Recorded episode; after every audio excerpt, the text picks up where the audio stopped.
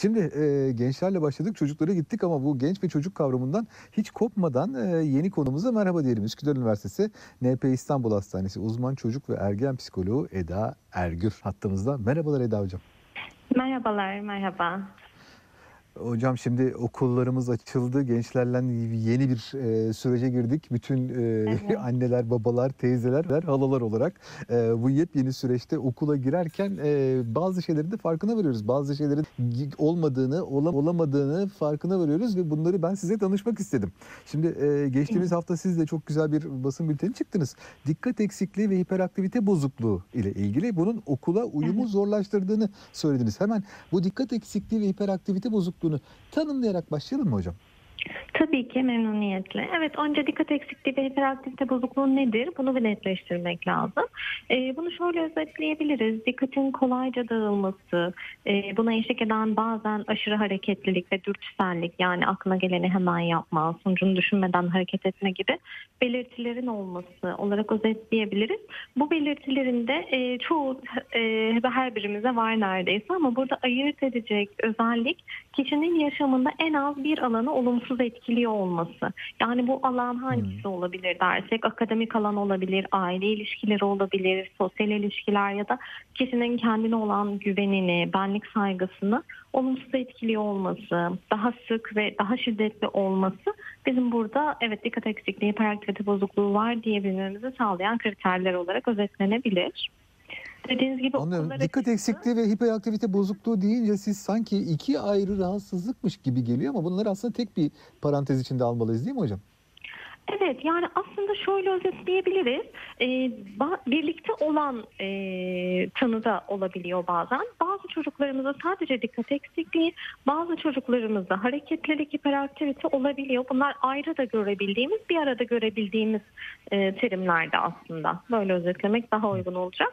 Çünkü dikkat eksikliği baskın tiplerde e, görevleri planlanan zamandan önce bırakmak, dikkatin çabuk dağılması gibi e, özellikler daha ön plandayken dürtüsellik, hiperaktivite olan e, çocuklarımızda fazlaca hedefsiz motor aktivite, yerinde duramama, kıpır kıpır olma ve sakinleşememe gibi semptomlar gözlemliyoruz. Anlıyorum. Bazen Peki e, şimdi olabiliyor. Hı hı. Siz bunları söylerken de şimdi aklıma gözümün önüne şey geliyor. Etrafımdaki çocuklar geliyor. Yani hepsi evet biraz dikkat eksikliği konusunda şey aman çocuk deyip geçiyoruz biz. Ya da ne bileyim çok fazla oynayıp zıplıyorlar. Kendi enerjilerini tüketemiyorlar gibi gözüküyor. Yok canım Evet. hiperaktivite değil yok bunda. Biz çocuktur bu deyip geçiyoruz. Doğrusu bizim yaptığımız mı yoksa biraz daha dikkatli mi olmalıyız bu konularda? Yani burada aslında iyi bir gözlemci olmak çok kıymetli. Çünkü gerçekten hani birçok çocuk aslında hareketli ki enerjilerini boşaltacak alanları da yok çocukların maalesef şu anda. Çünkü daha çok kapalı alandalar ve bu enerji Evet, boşalmadığı için maalesef. evet bu hareketliliği gözlemliyoruz. Ama burada e, hiperaktivite dediğimizde e, diğer yaşıtlarıyla aradaki farkı çok net gözlemlediğimiz çocuklardan bahsediyoruz. Aslında düz duvara tırmanıyor, Hmm. yerinde duramıyor Evet. e, sürekli hoplayıp zıplıyor dediğimiz e, kıpır kıpır olma hali gerçekten dikkat çekici şekilde oluyor.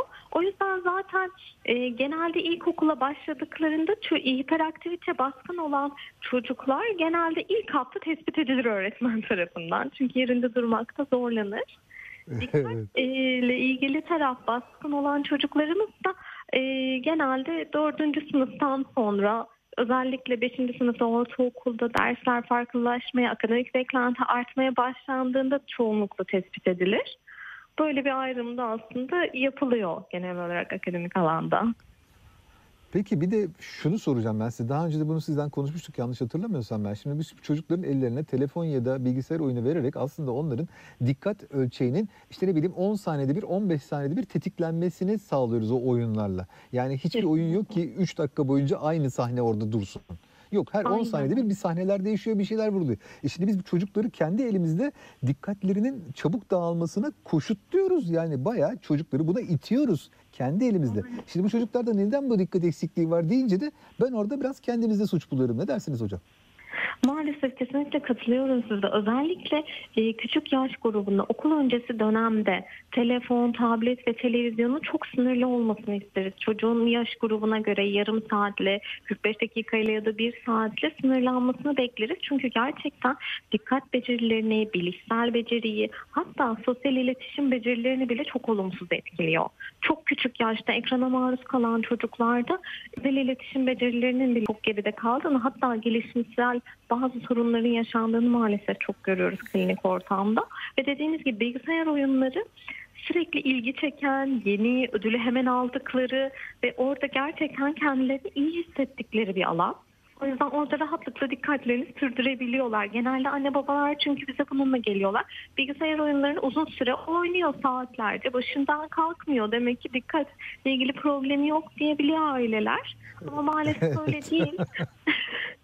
Ailelerin böyle bir da oluyor maalesef ama orada evet sürekli bir ödül peşinde, sürekli ilgi, e, ilgi aktif tutulan e, ve hemen orada e, olumlu geri bildirim aldıkları bir oyun var. O yüzden evet orada saatlerde oturabiliyor çocuklar ama daha monoton, işte ödülün hemen olmadığı, sıkıcı veya zihinsel performansın gerektiği durumlarda dikkat eksikliği daha belirginleşiyor. Yani bilgisayarda saatlerce oturuyor ama kitabın başında 10 dakika duramıyor. Sürekli işte kalemini düşürüyor, silgisini düşünüyor, kalkmaya çalışıyor, tuvaleti geliyor, susuyor. Hani genelde e, daha zihinsel performans sergileyecekleri şeylerden kaçınmaya çalışıyor maalesef çocuklar. O bahaneler bitmez zaten. Eğer bir çocuk kafaya koyduysa onun dikkatini dağılmasını o bahaneler asla bitmiyor hocam. Peki e, şimdi sizin söylediğiniz yöntemlere başvurarak biz çocukların e, dikkat eksikliğini ya da hiperaktivite bozukluğunu e, anladığımızı bir kenara koyalım, bir cebimize koyalım. Peki bu noktadan itibaren çocuklarda bunu gördükten sonra ne yapmamız gerekiyor? Evet burası çok kıymetli. Çünkü ilk baş aslında ilk aşama anne babanın bunu kabullenmesi ve dikkat eksikliği, hiperaktivite bozukluğu nedir iyi anlaması çok önemli. Çünkü eğer bunu anlarsa ebeveynler çocuklarına çok daha kolay yardımcı olabilirler. Çünkü genelde Aa, şımarıklıktan yapmıyor, çok zeki ama yapmıyor dediğimizde çocuklar zaten çok olumsuz etkileniyorlar. Dikkat eksikliği olan çocuklar zaten kendilerini etiketlemeye alışkın ve özgüvenleri olumsuz etkilenmiş çocuklarımız oluyor. O yüzden önce aileler evet bu bir rahatsızlık, bu tedavisi olan bir durum diye bunu kabul ederek e, başlarlarsa ilk adım olarak tedavi çok daha hızlı ve işbirliği içerisinde çok e, daha kolay ilerliyor. Burada tabii ki önce Hocam bu söylediğiniz bu arada çok enteresan. Ailelerin buna karşı e, bir şey geliştirmesi, savunma geliştirmesi durumunda hakikaten çevremde çok fazla gördüm. Yani çocuk obez Evet. diyor ki hayır ya benim çocuk pasta yiyor bir tek yani yoksa obez değil ya da işte ne sizin dediğiniz gibi bariz dikkat eksikliği var çocuğun yok yok dikkat eksikliği yok o sadece bazen oyun oynamayı çok seviyor filan gibi. Niyeyse Evet. bu böyle bir savunma mekanizması hani hep dersiniz ya siz tedavi e, önce hastalığın kabulüyle başlar. Ama annelerde bu bu bu şey var. Annelerde babalarda bu bu tepki var sanırım değil mi hocam? Maalesef evet yani sen, şimdi ben de bir anneyim o yüzden anlayabiliyorum empati kurabiliyorum insan evladını gerçekten çok olumlu bir pencereden bakmak istiyor bakmayı tercih ediyor ya da içgüdüsel olarak böyle bakıyoruz belki. Evet. Ama burada onlara yardımcı olabilmek için daha nötr, daha objektif, daha yorumdan uzak olabilmek çok önemli, çok kıymetli.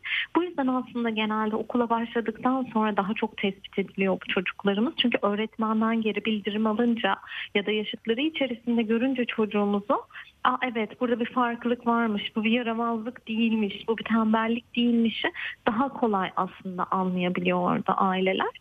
Ee, burada tabii ki çocuğa yardımcı olabilmek için de sağlıklı iletişim kurabilmek çok önemli. Çünkü onun öncesinde hadi dişini fırçala, hadi yatağını gir, pijamanı giy. Sürekli her durumla ilgili uyarılan çocuklar aslında bunlar.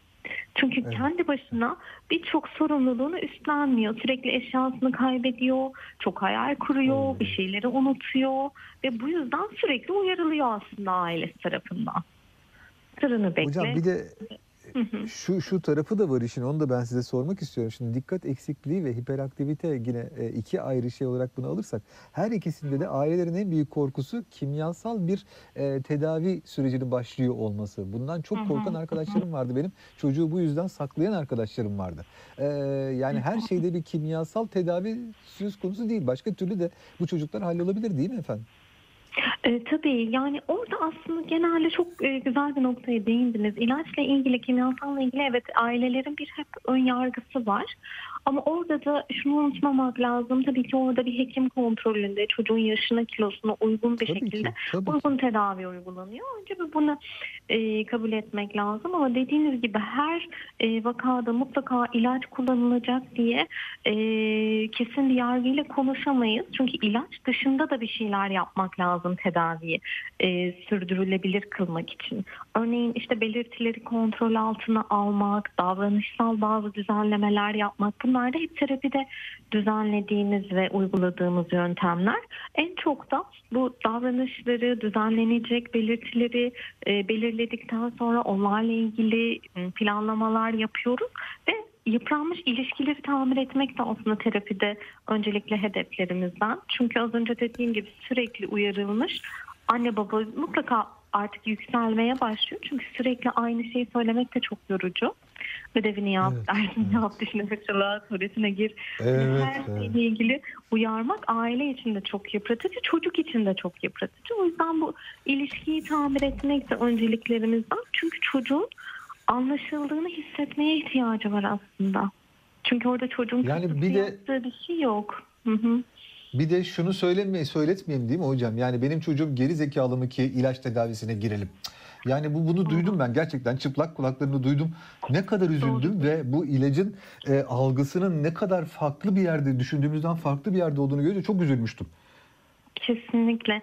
Aslında e, şu an yeni yeni kırıldı ama yani terapiye, tedaviye gelmek için bile maalesef çok ön yargılarla mücadele ettik. E, halen de e, mücadele ettiğimiz noktalar var. Yani benim çocuğum normal, niye terapiye gelsin? Benim çocuğum normal, neden bir uzmana gelsin? Yani burada bir e, müdahale edilerek ileride yaşanacak sorunların önüne geçmek gibi çok avantajlı bir yol var aslında.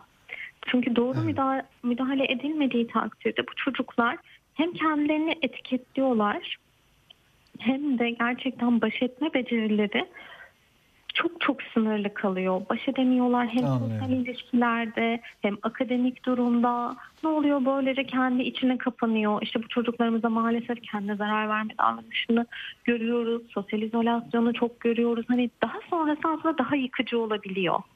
Burada kar zarar analizi yapsak zaten e, inanın vakit kaybetmeden hepimiz başvuruda bulunuruz.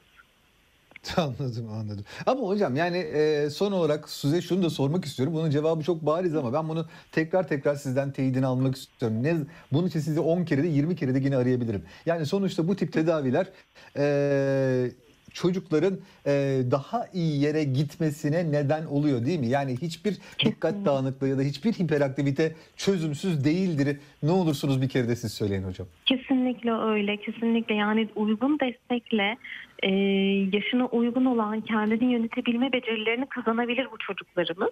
Ve böylece yaşam kaliteleri yükselecek hem çocuklarımızın hem ailelerin aslında. E, çocukların kendine özgüveni geldiğinde çünkü aslında bu çocukların güçlü yönleri de var. Kaçırdığımız nokta bu. Dikkat sadece bu çocukların sahip olduğu bir tane beceri. Ve aslında birçok becerisi Evet. var bu çocukların. O yüzden güçlü yönlerini keşfedip oraları desteklediğimizde e, çocuğun öğrenme stiline uygun destek sağladığımızda aslında bu çocuklar hem akademik olarak çok çok e, iyi noktalara gelebiliyor hem de arkadaşlar arasındaki özgüveni yükseliyor, sosyalliği artıyor, aile ilişkileri çok daha olumluya gidiyor. Yani mutlaka olumlu tarafa çekebilmek mümkün. Ve böylece ileriki süreçlerde de aslında çok daha olumlu bir geleceğe sahip olması da sağlanabiliyor. O yüzden hani yaptığımız yöntemler sadece davranışlar, ilişkiler değil, dikkat becerisini desteklemek de mümkün. Buna yönelik eğitimlerimiz var.